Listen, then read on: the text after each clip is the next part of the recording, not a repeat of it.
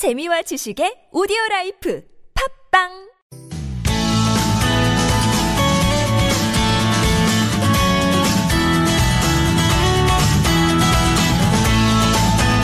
네, 목요일 서울 속으로 황원찬입니다. 2부 시작됐습니다. 가정경제 상담 있는 날이에요. 서울 금융복지상담센터 최진건 상담위원 나오셨습니다. 어서 오십시오. 안녕하세요. 자, 이 시간 참여 원하실 분들 어, 길이 똑같습니다. 샵 0951번 담은 50원 장문 100원 들고요. 전화 02776-9595번 이용 가능하고 SNS 카카오톡은 TBS 라디오와 플러스 친구 맺으시면 무료 참여하실 수 있습니다. 자, 오늘도 좋은 금융 정보 하나로 출발해 주시는군요. 어떤 거 갖고 오셨나요? 아, 네, 오늘은 이제 오늘이 이제 2016년 마지막 이라서 네, 저희 어, 거의 코너. 그렇죠. 네, 네. 네. 2016년을 좀 정리하면서 2016년에 새롭게 출시되었던 그 금융 상품을 어 이제 출시 이후에 어떻게 진행이 됐는지 그런 것들 좀 정리해서 가지고 왔는데요. 네.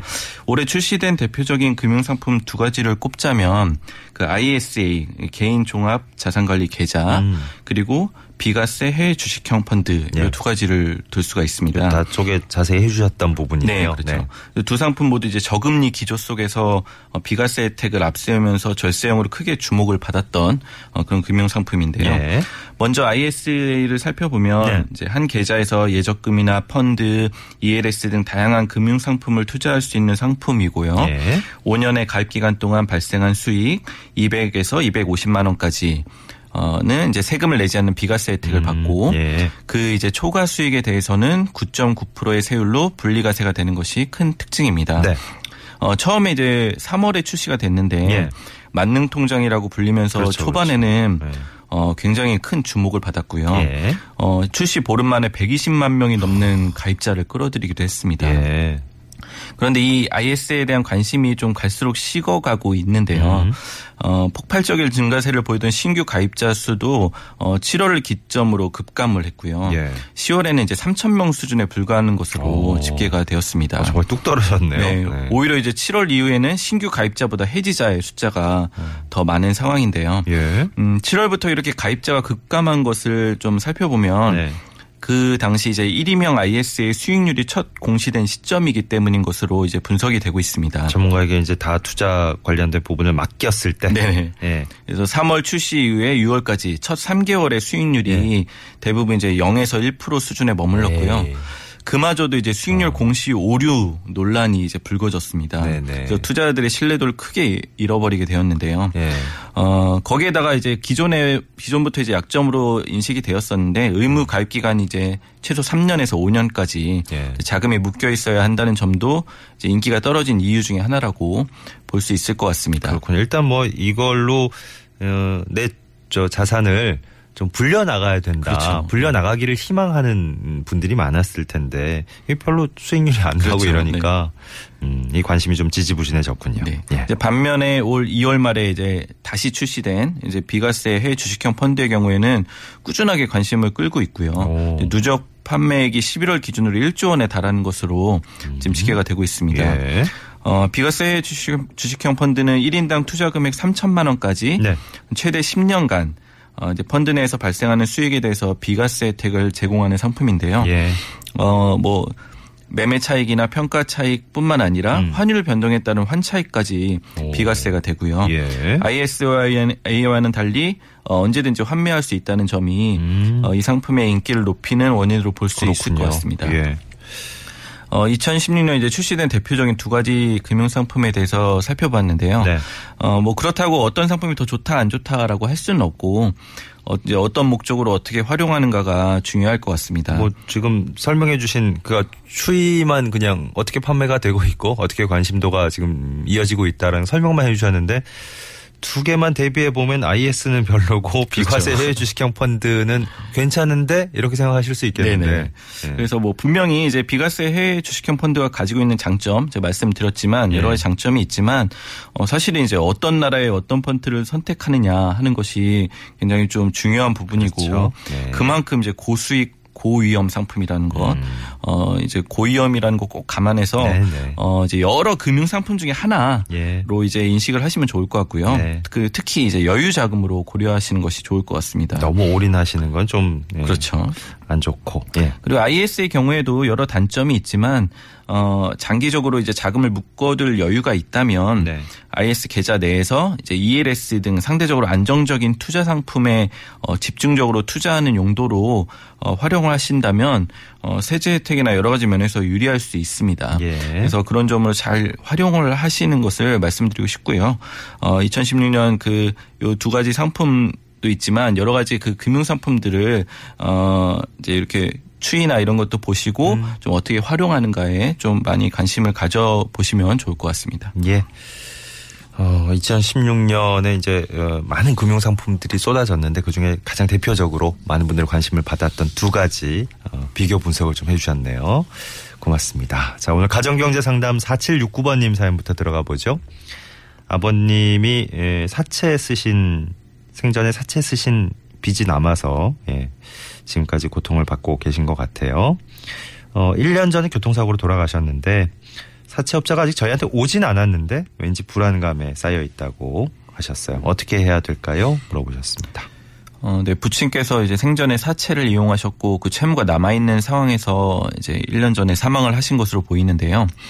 어, 일단은 질문 내용을 보면은 부친께서 채무가 있었다는 것을 지금 뭐 자녀분께서도 문의 주신 분께서도 아셨던 것으로 보이고요. 예. 뭐 상속 포기나 한정 승인 등의 조치를 취하지 않고 그냥 단순 승인하신 것으로 보입니다. 그러니까 이제 우리한테까지 뭔가 어 독촉이 오지 않을까 예, 두려워하고 네, 계시는 약간 거겠죠. 불안하신 예. 상태이신 것 같은데 뭐 여기에 대해서 좀 더 말씀을 드리면 어 기본적으로 이제 상속을 받을 상속인은 그 피상속인 즉 이제 돌아가신 분의 재산이나 부채를 그대로 물려받을 것인지 아니면 이제 모두 받지 않을 것인지 혹은 이제 재산이 있는 만큼만 부채를 받을 것인지를 이제 선택해야 되는데요. 재산이나 부채를 그대로 물려받는 것을 이제 단순 승인이라고 하고 모두 받지 않는 것을 이제 상속 포기 그리고 재산만큼만 부채를 상속받는 것을 한정 승인이라고 합니다. 예. 보통은 이렇게 상속 개시가 있음을 안 날로부터 3개월 안에 이런 절차를 밟아야 하는데요. 이제 만약 아무런 조치를 취하지 않았다고 하면은 어, 그냥 재산이나 부채를 모두 상속받는 단순 승인을 한 것으로 볼 수가 있습니다. 예. 이렇게 단순 승인을 한 것이 맞다면 기본적으로 부친의 이제 사채빚은 그대로 상속이 된 상태로 볼 수가 있는데요. 뭐 다행히 그 이후로 사채업자가 아무런 조치를 취하지 않은 상태이지만 그렇다고 해서 채무가 사라졌다고 보기는 어렵습니다. 네. 이제 언제든지 상속인들에게 부친의 채무를 상환하라고 요구할 수 있는 상황이고요. 어, 그래, 그렇기 때문에 참 어려운 부분인데, 어, 너무 원론적인 답이 될 수 있지만 결론적으로는 지금이라도 정상적으로 상환을 하든지 예. 아니면 이제 채권사에서 연락이 오거나 뭔가 조치를 취할 때까지는 좀 기다려 보는 수밖에 없습니다. 네. 그래서 그렇게 되었을 때 뭐 부친으로부터 상속받은 재산이 따로 없고 갚을 능력이 없다면 이제 적합한 채무조정제도를 활용해서 이제 부친의 채무를 해결하는 방법이 있을 것이고요. 예. 물론 이제 그렇게 아무런 조치를 취하지 않은 채 시간이 좀 많이 흐르게 된다면 어, 예를 들어서 이제 10년이 이제 개인 간의 금융 거래 같은 경우에는 10년이 지나면 소멸시효가 완성이 되는데요. 예. 그렇게 될 경우는 이제 사라질 수도 있습니다. 음. 근데 이제 10년이란 기간 동안 좀 불안감에 그렇겠죠. 있으셔야 된다는 네. 점이 있고요. 네. 어, 대응 방안이라는 것이 사실 이 정도가 전부라고 좀 볼 수가 있습니다. 예. 근데 만약에 부친에게 이제 사채가 있었다는 사실을 잘 몰랐다고 한다면 사실 이제 3개월이 지났다고 해도 그 채무가 있었음을 알게 된 날로부터 3개월 이내에 이제 특별 한정 승인이라는 것을 신청할 수가 있는데요. 그럴 경우에는 이제 사채가 있더라도 내가 상속받은 재산 내에서만 갚으면 됩니다. 예. 이제 원칙적으로는 지금 상황은 특별한정 승인을 신청하기는 조금 어려운 상황으로 보이는데요. 이와 관련해서는 좀 법률구조공단 등의 이제 법률 상담 기관에 좀 조언을 한번 받아보시는 것이 좋을 것으로 생각이 됩니다. 예. 자, 2208번님은요, 소득이 잠시 중단됐던 동안에 카드 또 대출 사용이 많아져서 채무가 3,800만 원까지 늘었습니다. 이후에 직장을 얻었지만 갚아야 될 금액이 좀 많아서 개인 회생 신청했고 매달 30만 원 정도 납입하는 걸로 법원의 승인을 받았습니다. 음.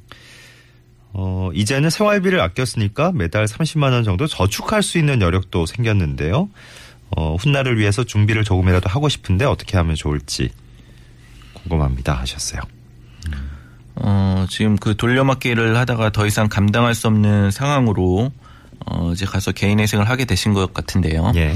어, 빚을 더 늘리지 않고 이제 채무조정 제도를 이용하신 것은 좀 현명한 선택이었다고 생각이 됩니다.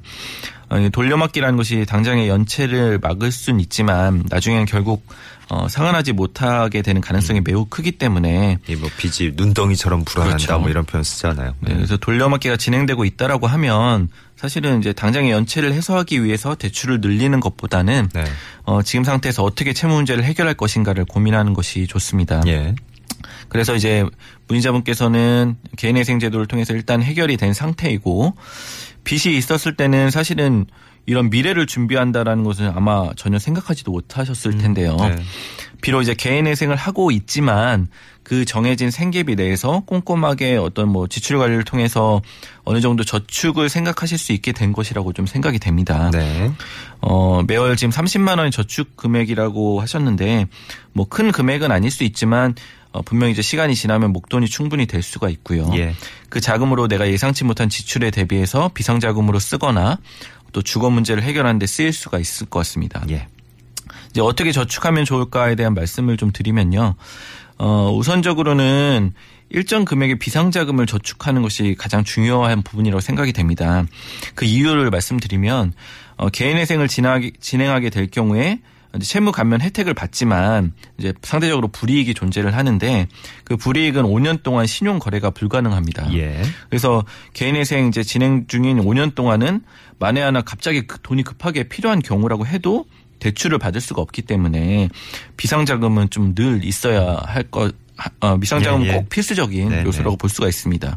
그래서 이 비상자금을 모아야 되는데 그 방법은 뭐 여러 가지가 있지만 은행의 적금 상품 중에서 만기가 짧은 것으로 이제 가입을 한 이후에 만기가 되면 목돈을 비상자금 통장에 옮기는 방식으로 예, 네. 이렇게 모으시면 좋을 것 같고요. 예.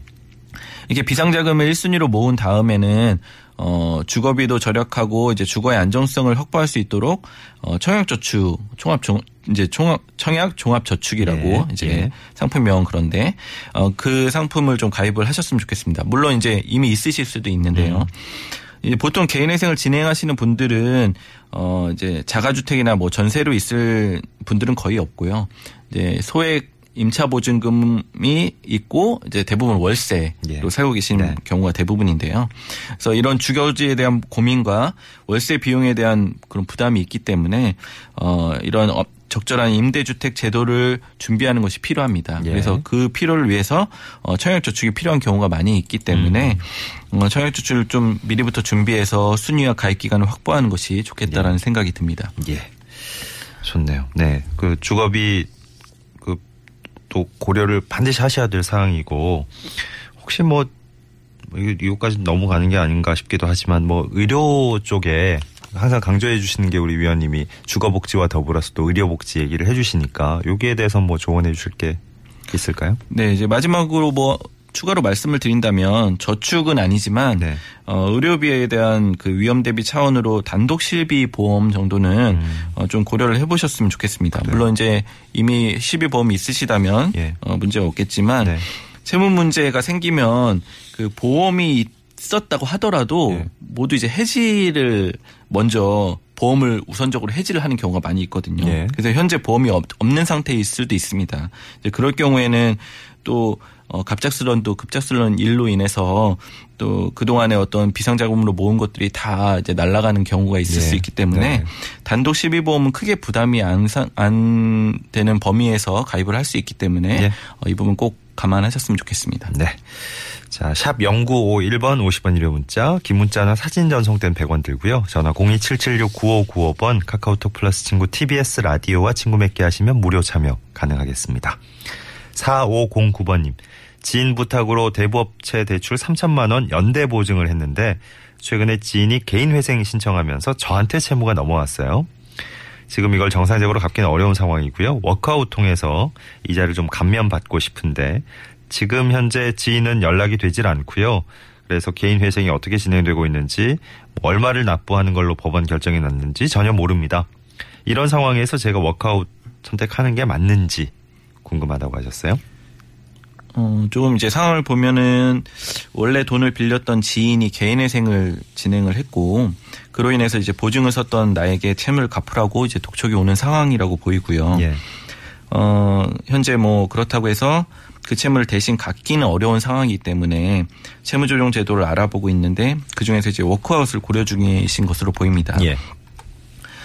이제 궁금하신 점은 지인이 현재 연락이 되지 않아서 개인회생이 어떻게 진행되고 있는지 얼마를 갚는 것으로 이제 법원에 결정이 났는지 모르는 상황에서 과연 내가 보증인인 내가 워크아웃을 진행하는 것이 맞는지 그 여부인데요. 어, 결국은 이제 원 채무자도 일정 금액을 갚는 개인회생 제도를 진행하고 있고 네. 나도 원금을 다 갚는 워크아웃을 진행하게 되면 결국엔 채권자는 이중으로 돈을 받게 되고 원금보다 훨씬 더 많은 금액을 받는 것이 아닌지 음. 또 실제로 그렇게 진행이 되기도 하는지 아마 그 부분이 중요할 텐데요. 예. 어, 실제로 이제 개인회생의 경우에 소득이 많다면 100% 원금 상환을 하는 경우도 있습니다. 네. 어, 그렇다면 이제 원 채권자와 보증인이 모두 원금의 100%를 갚는 경우도 발생할 수 있는데요. 이런 부분을 좀 방지하기 위해서 연대 보증인의 가- 경우에는 워크아웃을 신청할 경우에 일반적인 워크아웃과는 달리 원금의 50%를 감면을 받습니다. 이자는 물론이고 원금도 50%만 갚으면 되는 것인데요. 지금 상황처럼 연대 보증 채무의 경우에는 한 명의 채권 계약으로 두 명의 채무자에게 돈을 받을 수 있기 때문에 여러 가지 복잡한 문제가 생길 수 있거든요. 그래서 이제 신용회복위원회 워크아웃 제도에서는 일괄적으로 연대 보증인의 경우에는 원금의 50%를 조정해 주는 것이 맞다라고 예. 그렇게 생각하는 거라고 볼 수가 있습니다. 예, 결론적으로는 지금 뭐 여러모로 혼란스러운 상황이겠지만 예. 문의자분의 입장에서는 주채무자의 개인회생 진행과는 좀 상관없이 어, 워크아웃을 진행해서 이자를 감면받고 원금의 50%도 감면을 받아서 장기로 분할 납부하는 것이 좀 현명한 선택이라고 생각이 됩니다. 예. 어, 다만 이제 혹시나 채무조정 제도를 꼼꼼히 검토를 해보고 워크아웃을 선택하는 것이 아니라면 어, 좀 더 이제 상담을 통해서 어떤 제도를 이용하는 것이 좋은지 그 부분을 한번 더 점검을 받아보시면 좋을 것 같습니다. 예, 고맙습니다. 오늘 가정경제 상담 여기까지 하겠습니다. 어, 평소에는 서울금융복지상담센터 1644의 0120번으로 어, 전화 연락해 보시고요. 오늘 서울금융복지상담센터의 최진건 상담위원 수고해 주셨어요. 고맙습니다. 감사합니다. 아, 새해 다시 뵙겠네요. 네. 그 서울금융복지상담센터도 이사를 간다 그래요. 예. 서대문 쪽에 있다가 공덕 쪽으로 이사를 간다 그러시는데 새해 또 첫 만남에서는 어디로 이사하셨는지 좀 자세히 다시 여쭤보겠습니다.